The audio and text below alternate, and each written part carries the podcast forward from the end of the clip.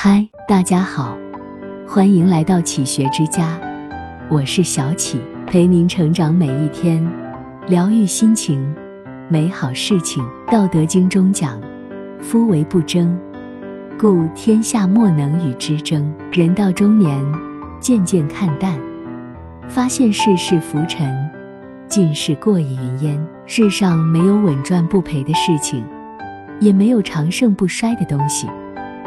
或许有时可以胜人半尺，却永远无法胜天一寸。与其相争，不如相安无事。岁月静好，便是人间清欢。一急流勇退，静而不争。古人说：“血气方刚，戒之在斗；及其老也，戒之在得。”人生下半场，贵在戒争戒斗，要学会舍即是得。天行有常，道法自然，这是天地的规律，不是人定的法则。刘邦打下江山，为功臣封地赐爵，开国重臣，丞相萧何选的土地既偏远又贫瘠，大家不理解。为了一块好的，我们争得头破血流，你却在故作清高。萧何笑而不语，拂袖而去。多年以后，当初的权贵不少被迫害致死，权贵的后代大多败光家产，流落街头。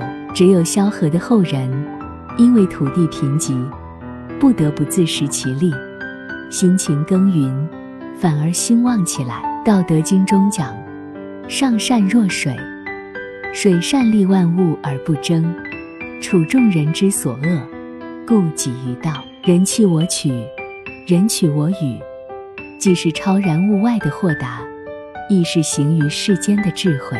凡事不必求圆满，月盈则亏，水满则溢，抱残守缺才是真聪明。人若上善，天必福佑；不争而争，是为大争。二乐天之命，一切随缘。道德经中讲：天之道。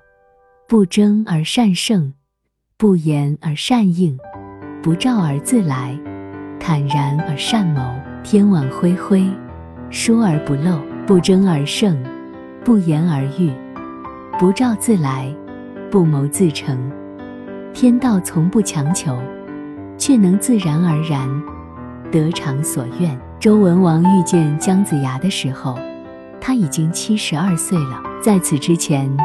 姜子牙做过屠夫，卖过米酒，又说过诸侯，但天命难违，他经商失败，更没受到诸侯赏识。一瞬间，他看淡了一切，隐居盘坡岸盘溪，直钩钓鱼，只待君王。当他停下追逐命运的脚步，命运却反过身来迎合了他。周文王视姜子牙为师友。